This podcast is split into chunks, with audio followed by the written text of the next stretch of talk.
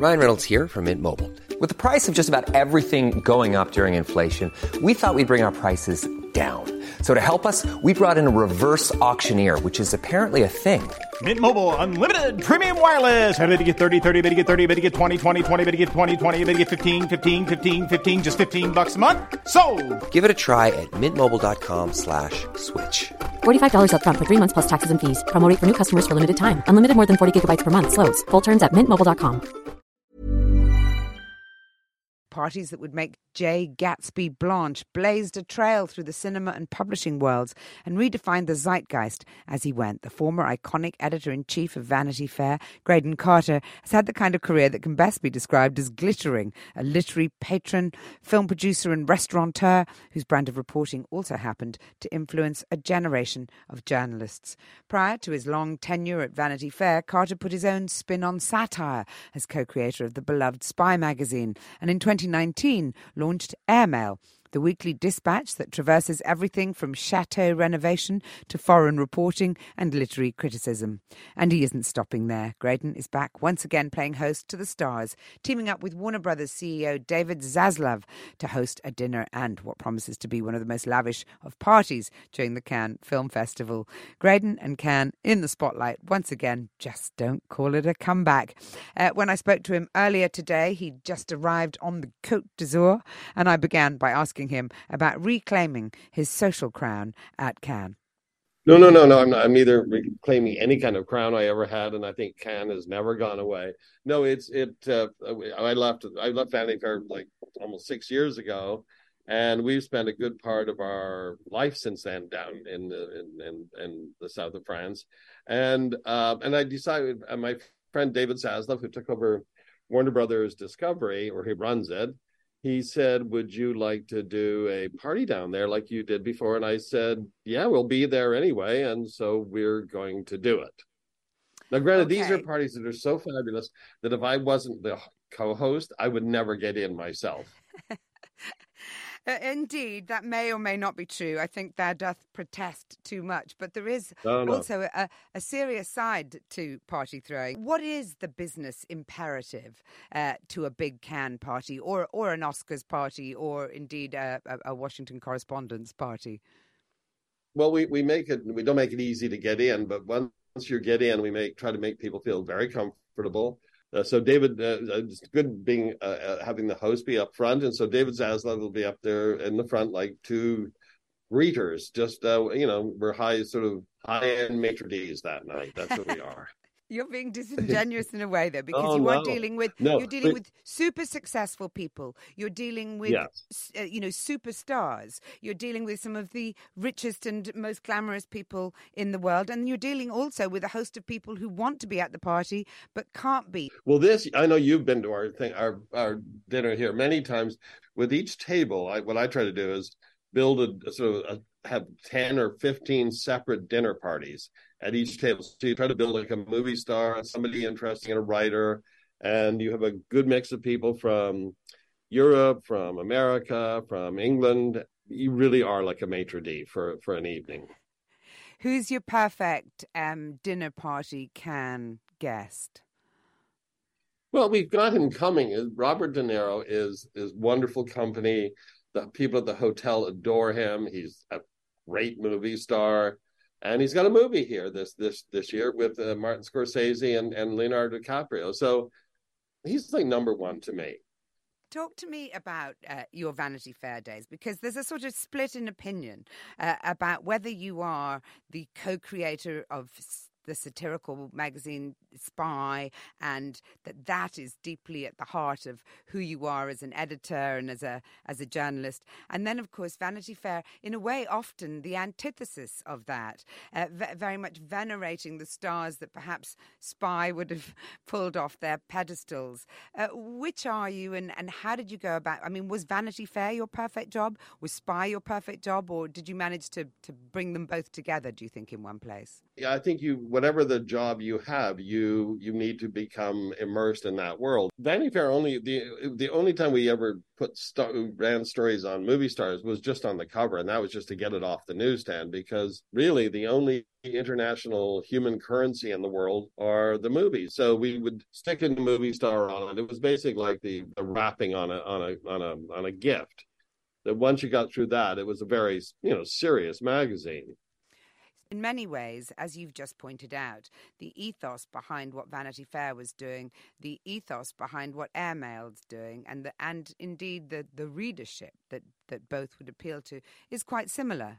Well, at a certain point, you know what you know, and that's this has been my life for the last thirty years. So, um, you know, my, my I feel that if you're an editor, your job is to engage and um, entertain and enlighten uh, the the reader um, sort of the three E's of uh, editing.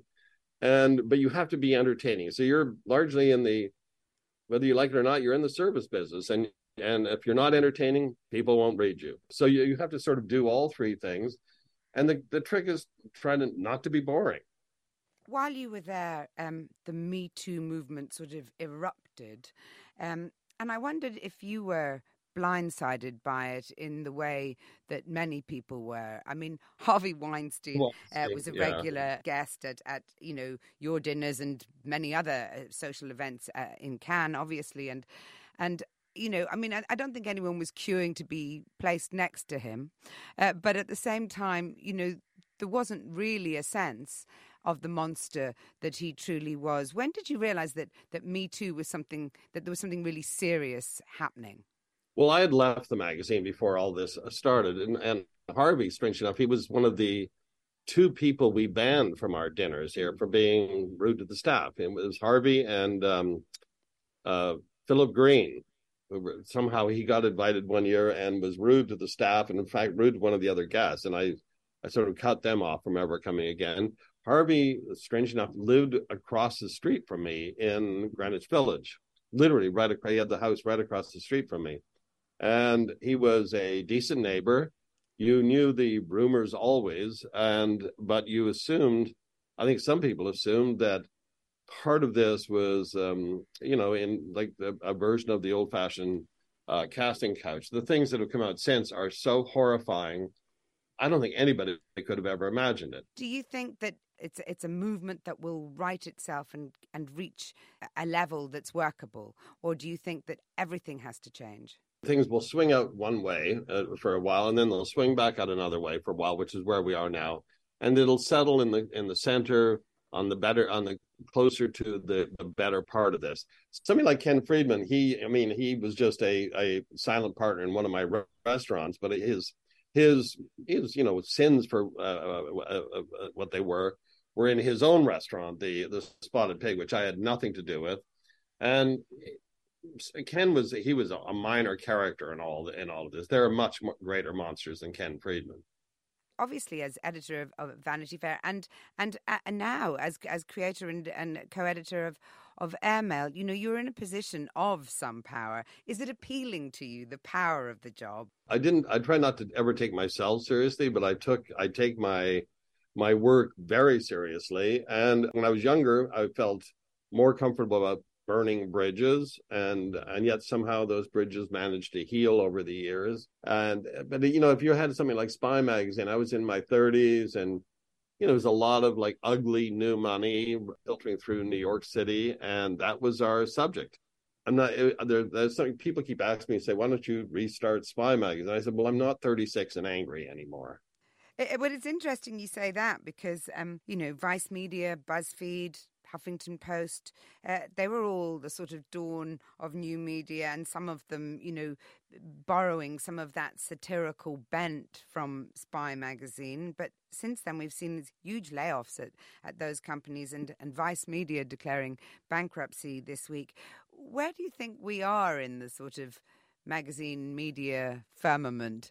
Spy was like, it was a sophisticated, sort of astringent cocktail these were just these were just often sometimes either mean or like sort of too gonzo for somebody my age at the time. The the legacy magazine business I think is is is going to have a, a, rough future. I think young people really love magazines. They love magazines with high production value, and I think there'll be a an appetite for those. And would you say that there is? I mean, you know, during Trump, a lot of people shocked and horrified that that he managed to become president at all. But a lot of um, the, the the blame for that, if you will, was was sort of laid on the shoulders of a, a kind of smug liberal elite, and who also failed to understand voters' uh, righteous anger. Would you say that, in a way, Airmail has decided to carry on uh, that same lifestyle platform? Well, first of all, I, I've known Trump for 35 years. I was I did the first major national uh, um, magazine story on him, and I spent three weeks with him. I thought he was a fraud then. I thought he's a fraud now. I did notice at the time that he had very small hands, small for his body, and so at Spy we we sort of borrowed a trick from Private Eye and came up with sort of funny epithets for people. And with Trump, we called him a short fingered vulgarian, which absolutely drove him nuts. And he, right up until the time he ran for presidency, he would send me photographs of his hands and saying they, they, they, didn't look too small to him. And I'd say, well, they do look small to me. And that, that it became part of the debates. It still seems to dog him. And he in past he's threatened to sue me at the same time he invited me to one of his wet two of his weddings so it's he's a i never thought he'd be this i knew he'd be venal i didn't think he'd be this evil and i don't think he will get back in again i think the country is too aware of who he is and 50% in the middle they're going to make the decision and i think they they're sick of him they're sick of his they're sick of the past. They're that everything that he talks about is is in the past. I think they're sick of his his moral fiber and his his whining. Nobody likes a, a, a victim. I do think Joe Biden is too old, but he's going to get my vote.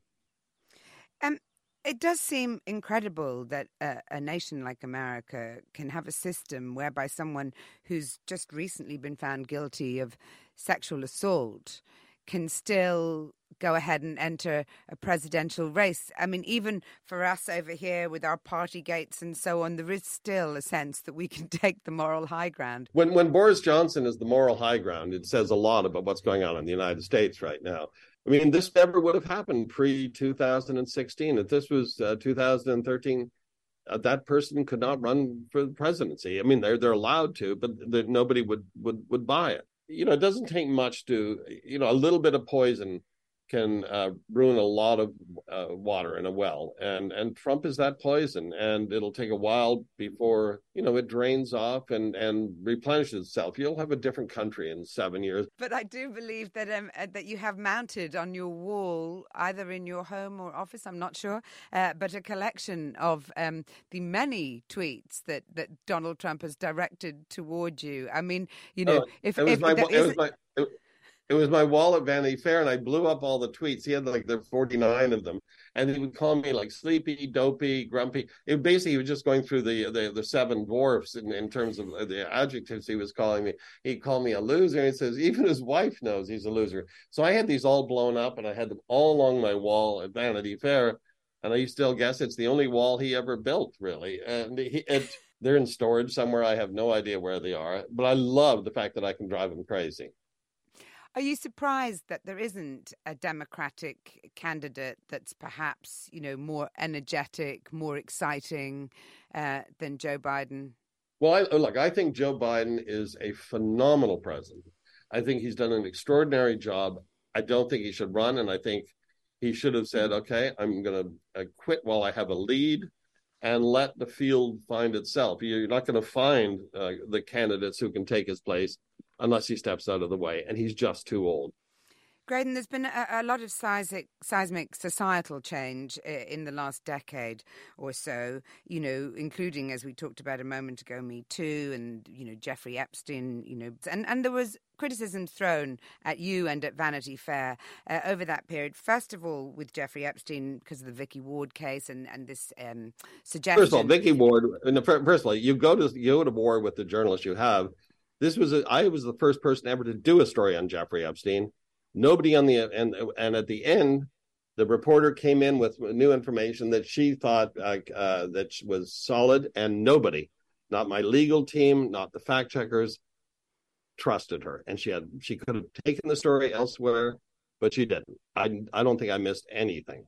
Tina Brown mounted a, a, sort of summit the other day, which you'll know about in in, in the UK, um, uh, in the name of Harry Evans, and it was spurred by this sense that investigative journalism is uh, dead, and uh, that corporate cowardice is is is one of the uh, one that's of the great contributors to that. Utter non- that's absolute and utter nonsense. I think this has been a golden age of investigative journalism. The New York Post, the, the Washington Post, the New York Times during the Trump administration the New York Times now, if you look at ProPublica that did all these stories on uh, Supreme Court Justice Clarence Thomas, I think this is an absolutely a golden age of investigative journalism. I don't think it's ever been better.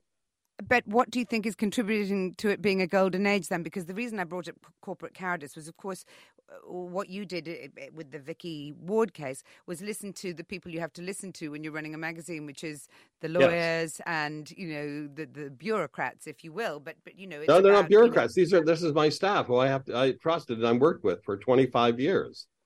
These weren't bureaucrats. So, these were editorial staff members so that sense of um, you know things being dangerous, litigious, costly is still very much in the ether, particularly when you come to big business. It's always like- it's always in the ether. Only a fool uh, runs something that they think uh, libel laws in America are very are very strict. And I got sued twice.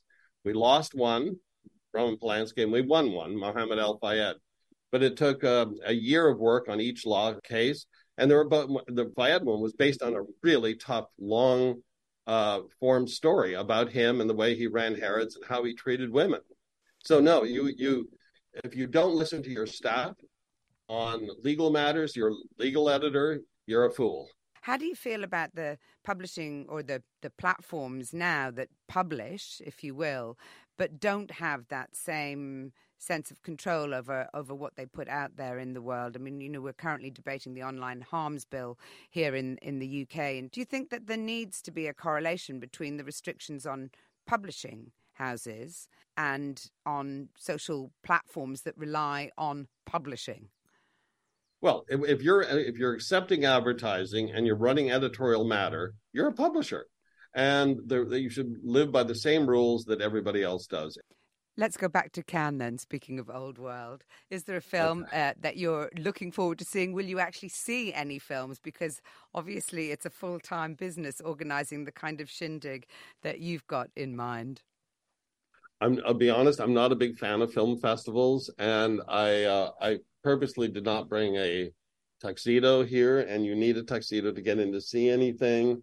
And other than this dinner, that's pretty much it for me for the Cannes Film Festival. I'll see these movies when they come out. I'm, looking forward to to um, Marty Scorsese's film and to Wes Anderson's film, but I'll see them in movie theaters rather than on the on the Grand Palais. It's not my thing. And just finally today, Graydon, we're celebrating the appearance of Martha Stewart, who I'm sure you've come across over the years, um, oh, on the uh, in Sports Illustrated at 81 uh, swimsuit wearing, and we're asking our listeners uh, what they'd like to be doing at 80. And um, you know you're still far off, but you've got a decade to go. Uh, can you think of mm-hmm. what would you like? You're a big canoeist, but do you want to? You're still clearly very, very uh, sleeves rolled up in the world of, of journalism and indeed in in the world of films, even though you don't like film festivals. Um, what what do you want to be doing at 80? And will you be wearing. I don't know lycra swim swim shorts? No, no, that would never happen ever. No, in fact, my my bucket list is so short. I mean, my bucket list largely is losing four pounds. I mean, that's that's at 80, I'd like to be four pounds lighter than I am now, and yet still breathing. And I feel a great accomplishment. I've got five kids. All I want to do is be around my kids and and enjoy the these waning years of life.